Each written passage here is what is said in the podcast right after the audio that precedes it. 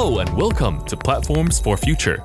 This podcast is about building and scaling B2B platform ventures to help you to accelerate and de risk your journey with practical tips and insights. In our conversations, we talk to founders, executives, and experts, uncovering what they experienced and learned building their ventures. But we also cover new trends like ecosystem strategies, IoT and data platforms, Web3 and sustainability. This podcast is complementary to our Platform Innovation Kit toolset and the Platform Academy, where you can find more tools and learning opportunities for you and your team. For more information, please visit platforminnovationkit.com. And now, enjoy today's conversation. Hello, welcome everybody to a new episode of our podcast, Platforms for Future. And with me, my lovely co host, Natalie. Hi, Natalie. Hi, Matthias. Lovely to be here again. Yes, and I'm also very excited that we have two guests today. We have Markus and Matthias. Hello, Markus, and hello, Matthias. Hello. Hello. Uh, both are part of the largest applied research organization in Germany, the Fraunhofer, and they work very well together with the German Mittelstand or so-called SMEs, small medium-sized companies, to help them to build new platforms. And Today, we want to talk about what are the key success factors for those Mittelstand companies uh, to really uh, succeed in the battle against those bigger corporations and bigger platforms uh, already out there. So, hello, Markus. Hello, Matthias. Maybe before we go into the details in our conversation, can you give a short, briefly intro to our guests, who you are and what you are doing at Fraunhofer, and also a bit of background what Fraunhofer exactly is? Okay, thanks for having us uh, here. So my name is uh, Markus Trapp. Uh, I work at the Fraunhofer Institute for Experimental Software Engineering, IESE in German or IESE in English. Uh, we are based in Kaiserslautern. Maybe I talk first bit about myself and then about Fraunhofer. So uh, I'm a computer scientist. I studied in uh, Kaiserslautern. I'm working for Fraunhofer for almost 20 years now.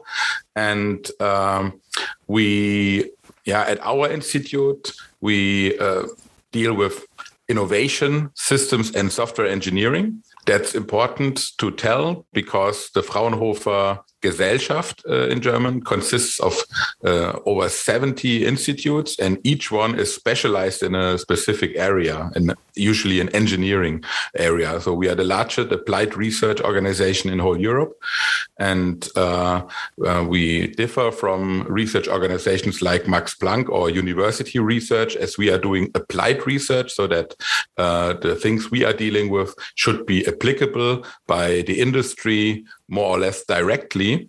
And uh, Max Planck uh, organizations or uh, universities usually deal with base research. So uh, this is an important research to be done, of course, but usually not applicable directly uh, from industry. And that's why applied research is also uh, necessary. And therefore, Fraunhofer was built over 70 years ago. Uh, and currently we have over 70 uh, institutes in Germany. So this is also a running gag. Uh, sometimes in the news, uh, we see this is Professor uh, X Epsilon, Professor Müller, from the Fraunhofer Institute. This is always wrong because he's either from Fraunhofer or he is from a specific institute, as we are from Fraunhofer IESE in Kaiserslautern. So personally, uh, myself, uh, uh as well uh, as I said, uh, I studied computer science, but I'm specialized in user experience, and in the last years, especially in the ideation phase. So uh, actually, you could say the ideation phase. So talking with customers about what things could be done uh, with uh, uh IT is actually not a part of software engineering at all. You could say that, but we saw it's absolutely necessary to build up this competence at our institute as we realized that our customers uh, like it very well. That if they uh, play around with ideas for future things to do, uh, it's important for them that these people, where they are dealing with in this ideation phase uh, actually know the, uh, about the, the, further steps and uh, that they uh, yeah can trust that the ideas they are playing around can actually be built uh, and uh, they have a technical expertise with them. But I hand over to Matthias and he can maybe add also a bit about our institute and Fraunhofer. Thank you. Yeah, I'm Matthias Naab. Also, um, thank you very much for having me in here today. Um, I'm also a computer scientist with a more technical background than Markus has. I started very much in the area of software architecture, building uh, and evaluating large scale systems, renovating them. And roughly six, seven years ago, uh, we moved more into the direction of this uh, platform economy and digital ecosystem area. And currently, I'm heading there at the Fraunhofer IESE, the division of digital ecosystem engineering, which exactly deals with uh, the engineering activities and the discipline and the combination of disciplines that are necessary uh, to build these platforms and digital ecosystems that we are currently talking about. Maybe one thing to add to also lead us to our topic today is that the main task of the Fraunhofer organization is to keep the German and European industry competitive or make them competitive. And of course, this means, especially in Germany, to deal with small and medium sized uh, companies. Of course, we have some very successful large companies uh, in Germany, but the most of our uh, companies are small and medium sized uh, companies. This is the backbone of Germany, as it's uh, so called uh, many times. And that's why I think this is a good translation to our topic today. And just before we we jump into it, for just more a bit more context, uh, Matthias, can you give it uh, just a tiny bit more information about what you call uh, ecosystems engineering, so that we can yes. then get into the concrete. Yeah, uh, yeah uh, of course, and um, maybe uh, it's also about the combination of these terms, digital ecosystems and platforms, because this is often mixed up uh, in industry, uh, but also in research. And um, of course, there is not the single one correct definition, but we worked uh, quite a time to come uh, up with something that is at least uh, consistent and uh, somehow meets the intuitive understanding. And uh, I can try to give that uh, briefly here. So with digital ecosystems, we mean social technical systems comprised of organizations, people, and technical parts where the participants are uh, free, so to say. They are not forced to be in there. They're uh, they are there on their own will, but they expect um, mutual benefit from being part of that uh, digital ecosystem. And in the center of a digital ecosystem, there is always kind of um, uh, a central entity, uh, so the ecosystem initiator and operator, uh, who brings that ecosystem into life. The ecosystems uh, don't just happen; they are established, and in this uh, central area, there's uh, yeah always a digital platform and this digital platform is handling all the collaboration among all the ecosystem participants. And uh, in this uh, digital platform, there is uh, one or more central ecosystem service, and this is purely digitally provided. So uh, I give you a brief example. If you think, for example, um, about Airbnb, yeah, then Airbnb, the company, provides uh, the ability that uh, they broker uh, accommodation possibilities from private hosts to travelers. Yeah? And uh, uh, the the brokering is a purely digital activity, and this is done by the uh, over the platform of Airbnb. And there now we have the the platform term and the digital ecosystem is the whole thing around it, uh, where we have all the participants providing, consuming, and being there together everyone participating and benefiting. And our digital ecosystem engineering now is all the activities that come together to bring these things into life from the first idea to operation, so to say. Oh, very well, good definition. So we should cut this out and uh, put this on our website as an extra audio file. Very well explained. Uh, thank you for that. Um, coming to the core of our conversation. So we said, okay, how can we do? How can we make the Mittelstand and the SMEs competitive uh, regarding platforms? And um, so, what is, from your point of view, the status quo of the economy? Is the Mittelstand? Is, are the SMEs? Uh, far behind, no chance anymore to do anything against the big players, or are they more advanced than we think? So, what is what is from your point of view and from your experience right now in working with them, the status quo of the economy? I would say um, they are not uh, left behind in the sense that they don't have a chance anymore, but the traditional established companies are at the moment not in the leading position definitely i would say. Most of them are somehow observing the situation. They become slowly aware that things are necessary to be done. Of course they are not all equal. That's also clear. That there are some that are uh, really far. But we know also in the uh, traditional machine engineering, Maschinenbau, we know companies that even do not want to talk about these things. And that's, of course, uh, problematic because it's closing the eyes and waiting what happens. Uh, but there's a, a big diversity how companies look at that.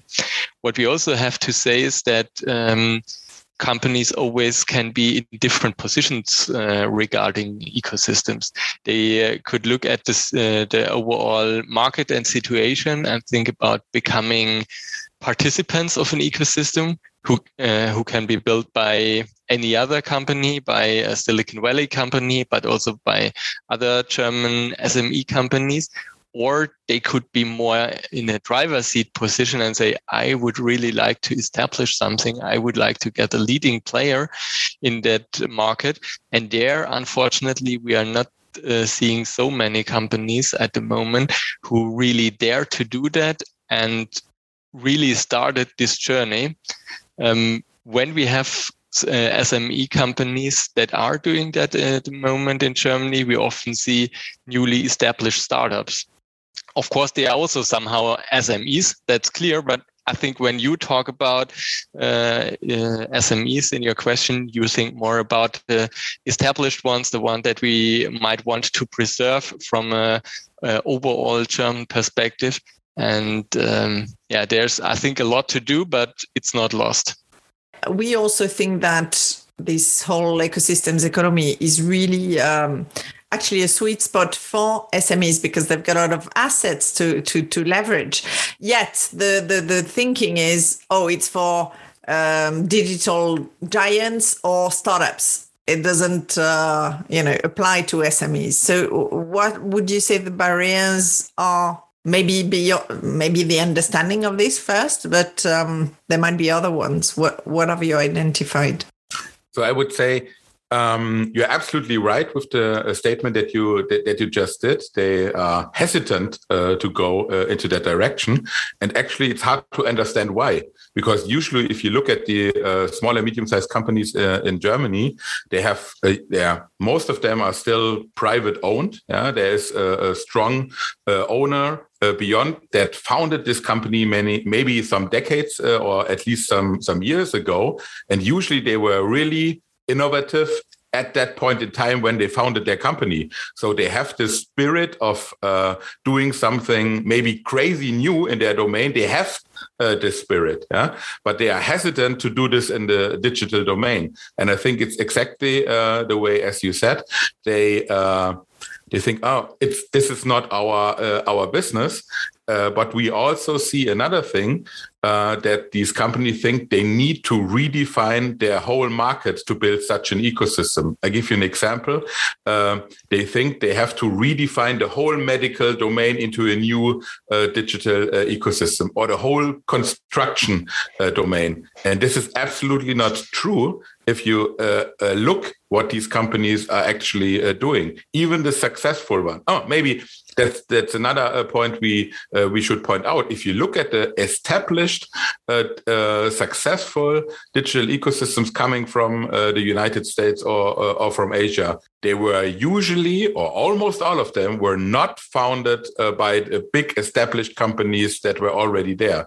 They all started at small uh, startups uh, there and, and became these big giants. Even the IT companies, they are not uh, uh, big successful digital ecosystem established by Microsoft, Dell, or General Electric or something like that.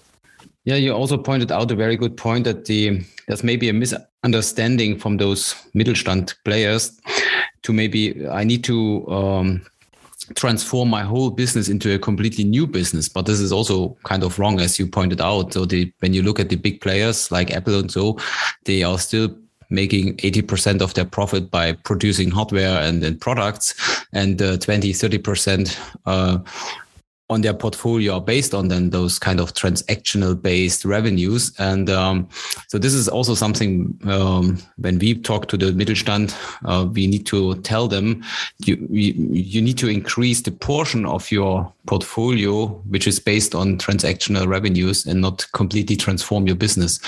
Uh, you're absolutely uh, right. And we also think a big problem is that uh, even ourselves when we explain and use examples we usually talk about uh, the uh, b2c business to consumer uh, uh things. And uh, especially the german small and medium sized companies they are usually in the b2b market and they're successful and they say oh this is this is nothing for us. Yeah? But we think a really good example to look at is Schüttflix yeah, if you uh, if you look at Schüttflix, they do so many things really really well. Yeah, they are uh, addressing their their customer groups very well. And what they did is they said, okay, let's start small. Okay, we are in uh, maybe uh, uh, just to introduce uh, for people who don't know uh, Schüttflix. What they are doing is, as Matthias said, of course they are brokering something. Yeah, when they are establishing a, a digital ecosystem, they brokering uh, they are brokering bulk material like sand or uh, some things uh, that are provided by uh, construction material uh, suppliers for construction companies. If you are building, for example, streets, yeah, or the autobahn, uh, it's still a problem that this bulk bulk material is delivered in the wrong quality at the wrong uh, time uh, and are placed at the uh, wrong position uh, of the construction site. This is still a problem. And what Schüttflix identi- identified that problem and said, okay, we want to do something in this uh, construction domain, but they didn't started to reinvent the whole uh, construction industry. But they said, okay, this is a service. This is still a problem that this bulk material is delivered in time, in quality and to, uh, for an acceptable uh, price. And that's what they did. Just providing this small service in a quality that nobody else uh, could uh, provide at the at the uh, moment. And if we use such an example and uh, show this to small and medium-sized companies, they say, "Okay, hmm, this is something that uh, we that we could came up uh, with. Yeah, this is this is not such a crazy thing like Uber or Airbnb or something like that. Or this is something that we can understand and we can fi- we could find such things in our domain. Yeah, and start small." So they are, just to understand properly, they are providing uh, uh, a service to enable that the right um, material is delivered at the right place on the right time. Is that in the right quality? Yeah.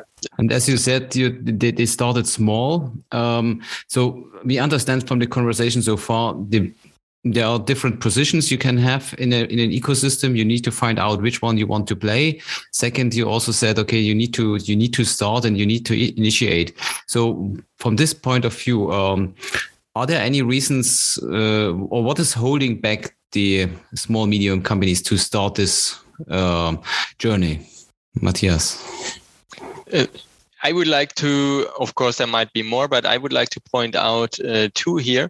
One is referring back to Natalie. She said it in a side sentence. Uh, maybe they don't understand it well enough. And that's something uh, that we see all the time when we have conversations with companies. And therefore, I would like to emphasize this a bit more. So there is uh, so much misunderstandings behind all these terms of ecosystems and platforms and uh, how all these things are mixed up and what it is because both terms are highly uh, overstressed. Yeah? So nearly everything uh, is um, uh, uh, is named a platform or an ecosystem, even things that are out there for a long time. And so uh, companies and people get lost and they also don't find the right language with each other, with their partners, and even inside their own company. And we worked with many companies that talked over months and even years about that without coming up with this idea. Yeah, you mentioned this idea, Matthias, and they they even can't bring this idea to the point where they can start just because they are lost in all this terminology thing. And uh, there we also try to do a lot by publishing uh, webinars and articles and definitions and so on.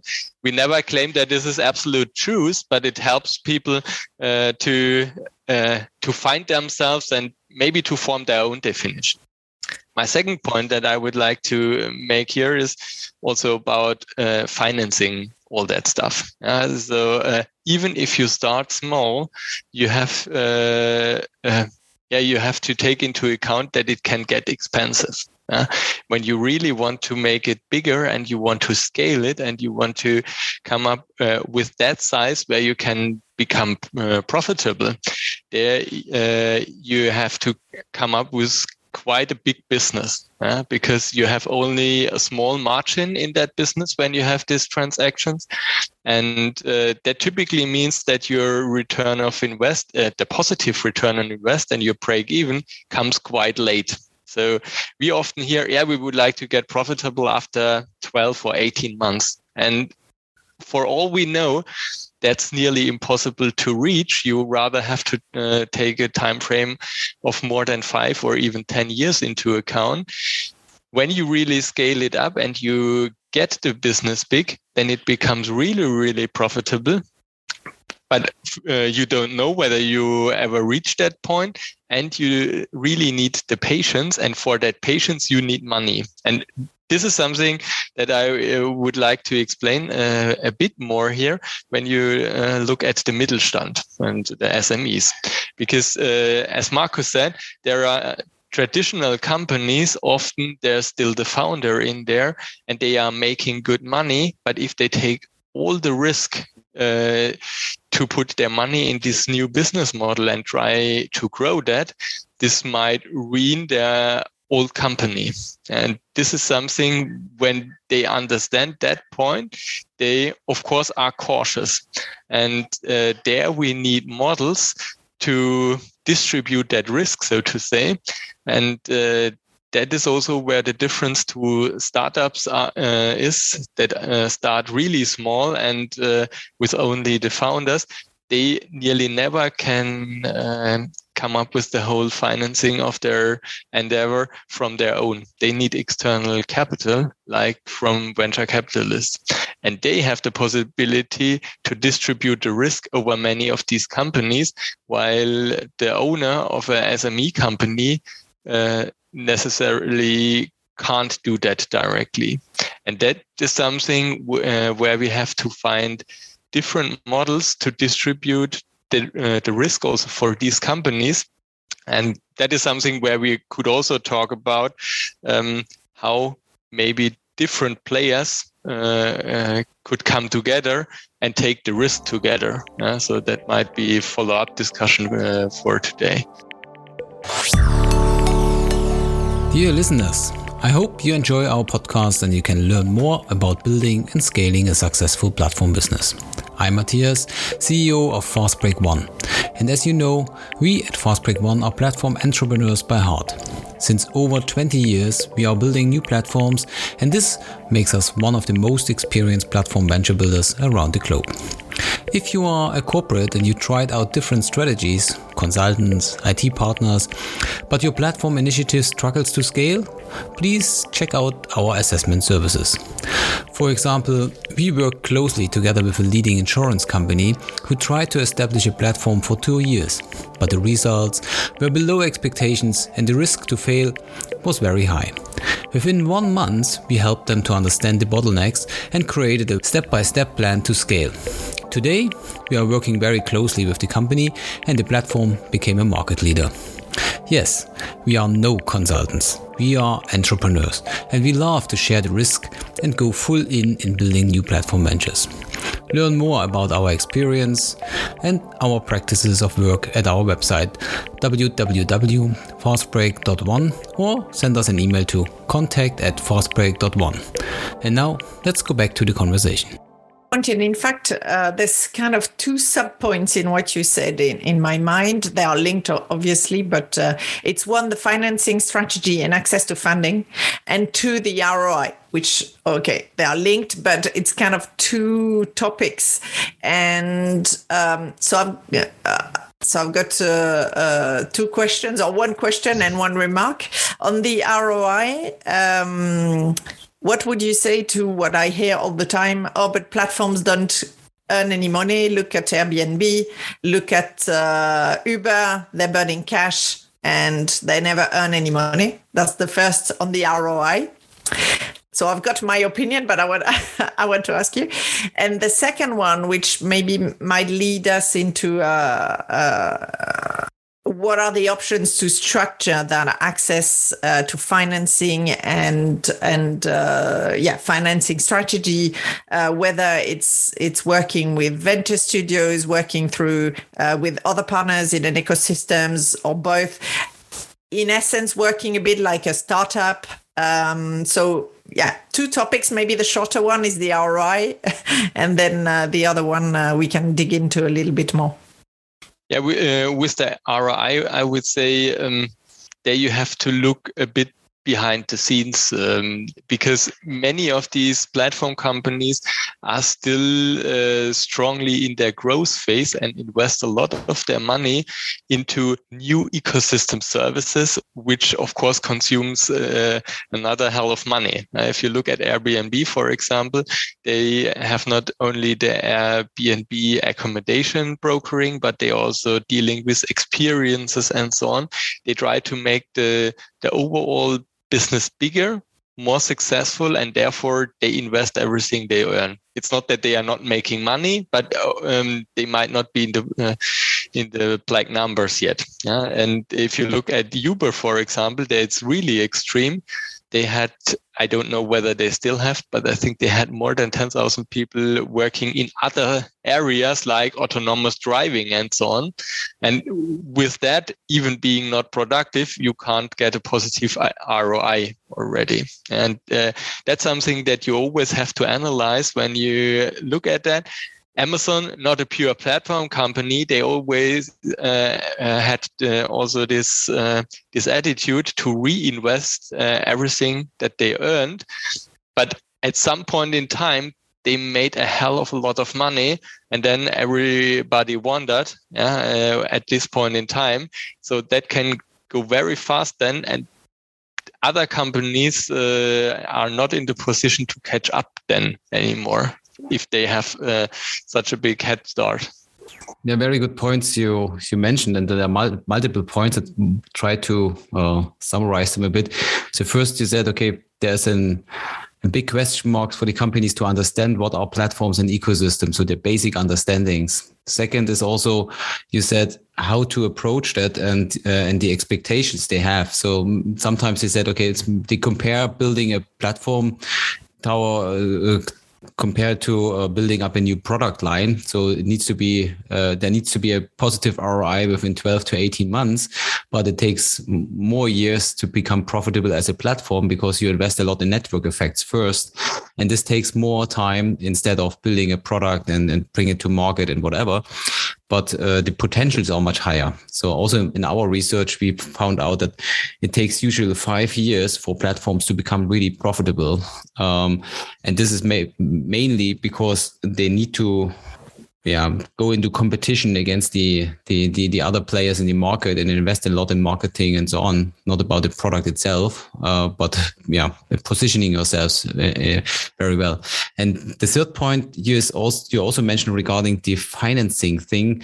Um, i find really interesting is like maybe um, as you said these startups they look for the next 12 months bring something to market and then they look for finding a, a new investor and um, maybe most of the companies they said i need to invest everything by myself. And so they maybe approach it a differently compared to startups because startups i bring it to market and then i i, I will find an investor to finance uh, me the next round and the next 12 months or 18 months.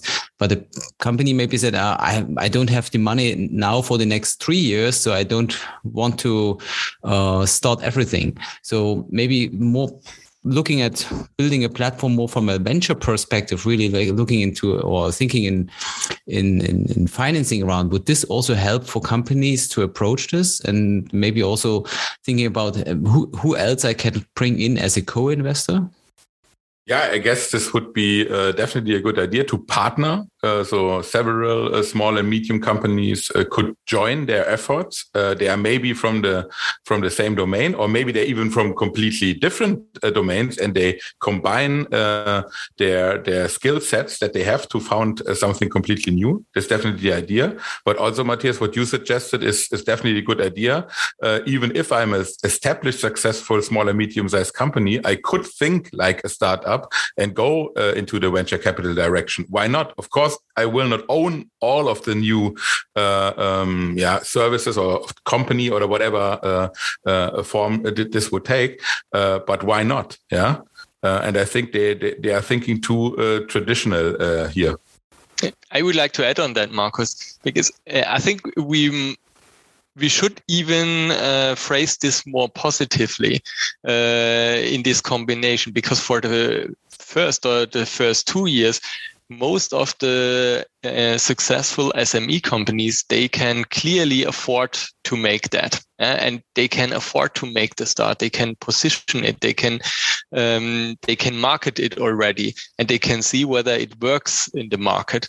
And they can also do it quite fast because they are often uh, family owned. They are in a position to decide fast like a startup and to just make it maybe with an internal division that can strongly focus on that and only work on that not distribute it over the whole company it is a big advantage against the, the, the big successful companies in Germany because they are yeah. so slow uh, in doing these things. This is a, a, very, very big advantage from the small and medium sized companies. And then after that point in time, they can see how to proceed, whether they can uh, get external funding and um, yeah, uh, give out shares, so to say, of that uh, business to others, or whether they are so successful that they believe so much in it that they put uh, further own money in it.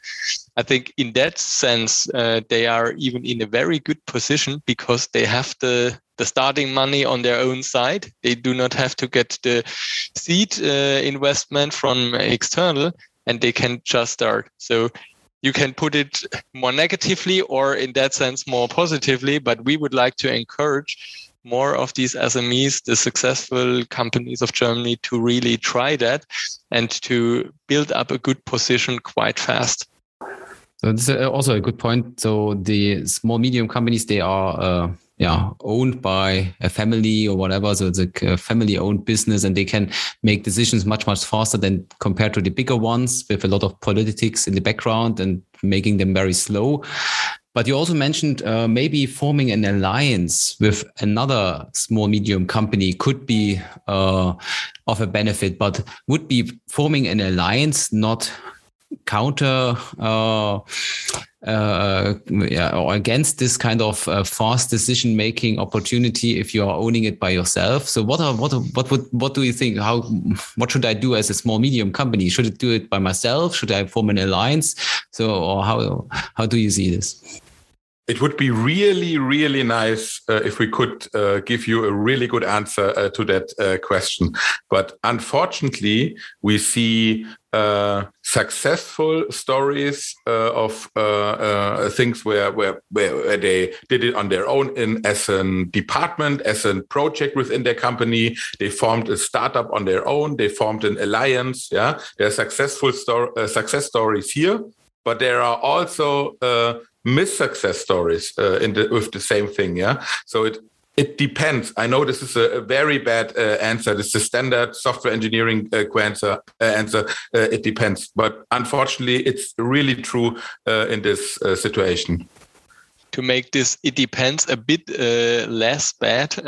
I have at least one criterion that supports this alliancing, Matthias, and sometimes we see situations where companies say, if I would establish that ecosystem, I would need all my competitors to take part in that ecosystem, but they will not if I'm the uh, the initiator or the owner of the ecosystem. And uh, if we have that situation, then building an alliance is a very good option because uh, they can uh, found it together. Typically, they establish a completely new company under a new name and brand. And uh, then they all have the shares. Of course, that makes it in some sense slower, but you have then to give that company also the freedom to decide without always asking all the alliance members and uh, just do the things and only have regular board meetings or whatever you establish. And one company that uh, that does this and that we know very well uh, is Caruso, the Caruso Database GmbH the the members are not really the the very small ones. There are also smaller ones, uh, but there is also Bosch and Continental and ZF and others uh, in there. Uh, it's the members of the TecAlliance, and uh, there are the really big ones that I just mentioned, but there are also smaller ones that you uh, might definitely count under the SMEs, and uh, they came up also with this alliance idea so that they had a neutral uh, entity, so to say, that is speaking in all their names uh, to to canalize the data that is uh, coming from car manufacturers, but also from other sources, and that can be then brokered and used for services that rely on vehicle telematics data. And uh, I think that's a good example for this alliance approach makes me think of two things. um, uh, the first one is you mentioned neutrality. Uh, I always tra- uh, th- talk about trust. I think this is a huge stake for digital ecosystems going forward. Um, and in fact, indeed, the the more you manage to uh, to new to to to um, to give a neutral uh, uh, positioning, the more attractive you are. Uh, I know of some platforms where you know some companies just don't want to touch them because they have been created by so so so um, co-building within a, uh, an ecosystem uh, maybe with your competitors, uh, a platform is also um, bearing in mind you've got the right governance, but it's also uh, uh, appearing more neutral and more more tr- and being more neutral and more trustworthy.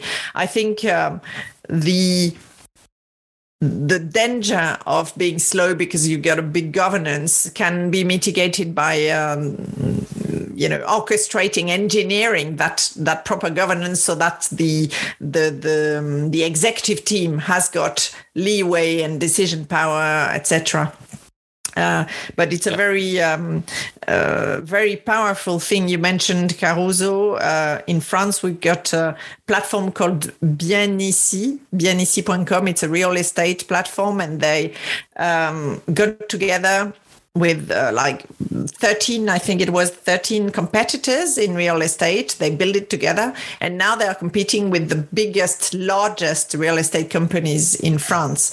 Um, so it, it can be very powerful. They created a different brand. Like you said it's it's uh, you know uh, the, the governance is is uh, well um, engineered. But um, so the fact that there are several seems more complex and maybe it is at the beginning but i think it has a lot of virtues. Definitely distrusting is very important and uh, this comes directly uh, with this neutrality and uh, not wanting uh, another player to be uh, to be the dominant player in my business. And this is something when you position yourselves then um, you become a broker of something where you are on your own also a provider so to say. Then it always gets a bit dangerous because all the other providers might be suspicious in the sense that you are preferring yourself on the platform when delivering to consumers.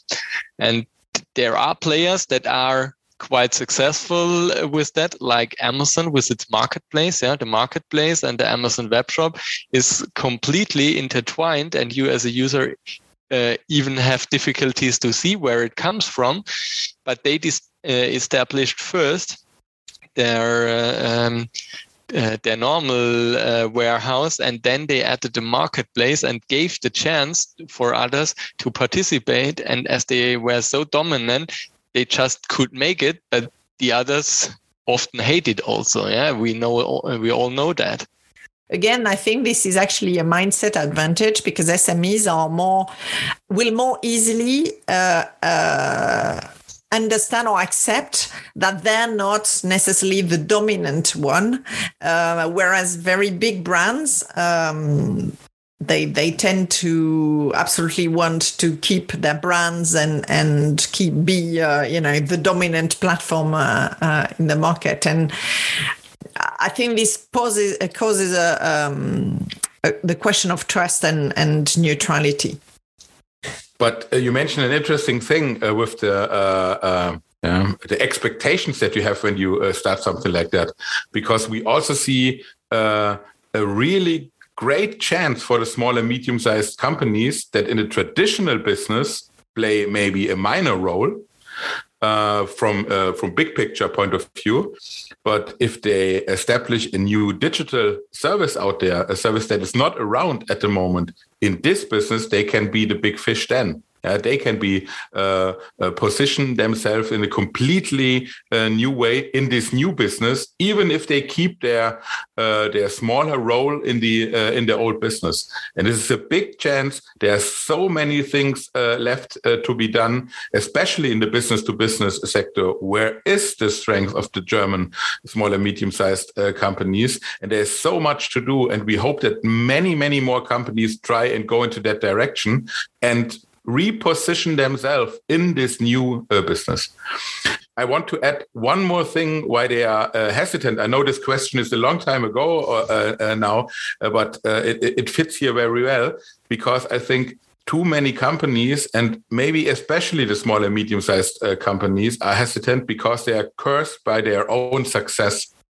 They build the successful companies years or usually decades ago and it's really really successful. As we know we have so many hidden champions out there where they are world leader in their in their own thing. But this is still the old business and it's yet still successful. But we are on the verge that every domain is getting uh, uh, digital or uh, more digital at least. And now you, is the time uh, to think about repositioning yourself. But they are cursed by their success because they did it that way. They did it very successfully and they do it still successfully. And that's why they are hesitant to move into a new direction. Yeah, very good point. And um, so they are kind of hesitant. But what when we talk also to the SMEs, we find out that they are asking themselves, do we have the right talent? Do we have the right skills on board to do that? So yes, I understand platform. Yes, I understand I need to do something. Yes, I know the options.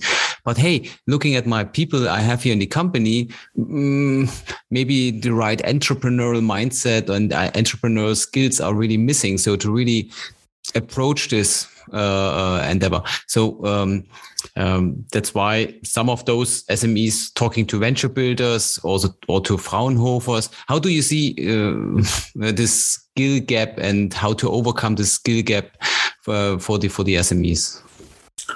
Honestly, uh, I know what you're talking about, but my personal experience, I would I would largely not agree that the, the talent is really missing.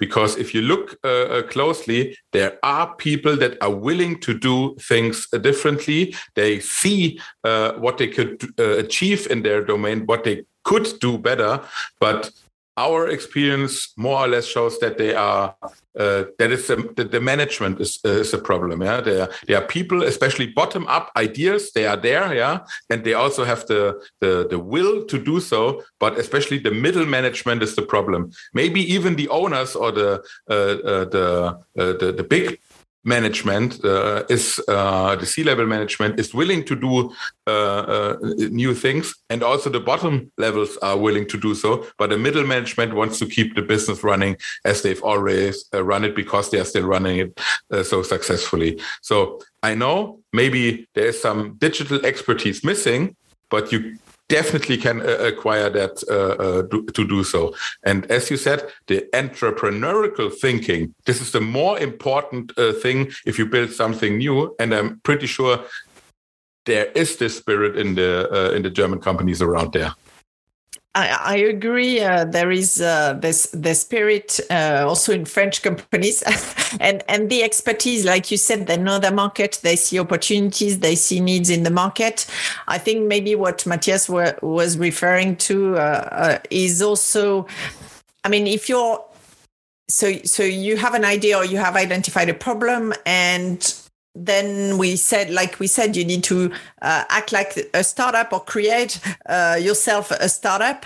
This is another way of doing business, and maybe uh, that's where you know those companies need to uh, themselves bring their knowledge of the market and their, their their, their their network and their data maybe or whatever and then lean on things like venture studios or other uh, type of entities to help them um, process the, the, the startup building to help them build a, a, financing strategy, to help them understand platform business models, to help them then maybe build a technology or whatever. So it's kind of a, um, you know, there are skills in there, but there are also skills that need to be found uh, somewhere else. And, uh, you know, we need, they, I guess those uh, companies, um, also need to be aware of that. I know what I know and I don't know what I don't know, in fact, you know. but it was really interesting to hear that um, the mid-sized companies are maybe held back by the middle management. uh, but it, it's natural. The middle management don't want to release the talents they have in their department to go their own way because they attracted or invested a lot in attracting those great talents. And their job is to uh, make their department running very well and not to create a new business. So it's, it's also natural because of the incentivations and motivations those middle managers have. Um, so, mm, mm, but how to overcome this kind of dilemma? I think um, where we might have these deficiencies, or where we also often see this, uh, to lead the different areas, uh, and maybe you also meant that, uh, Matthias, before with your question, um, how to really establish uh, the uh, the overall new idea of this platform thing and to really drive that. How to uh, really establish this overall new customer experience uh, of this uh, thing, how to establish the overall technical platform. And that is something where many companies uh, don't have the skills to the necessary level. We don't say they don't have the people that can develop themselves to that position, but it's not. Um, completely there yet to start. And uh, that is something um, where, in particular, the top management has to identify the right candidates, see where also the gaps are, and then try to position that uh, at a place in the company where the middle management uh, uh, can't kill it, so to say. Yeah, that sometimes mean to put it um, uh, outside of that. Yeah, and uh, that's something um, where we see uh, the the possibility that you can really get it running. But but you have to identify the roadblocks and then see how that works. Yeah. And again, this speaks for um, isolating the risk by creating a startup uh, or, or um, a subsidiary, which is a, a startup. So, unfortunately, um, we're running in our uh, end of time for this conversation, so we need to conclude. Um, uh, but a very, very, very good conversation and a lot of great points you you, you mentioned about uh, um, the chances, opportunities, and best practices of building uh, platform ventures for the for the Mittelstand, for the SMEs.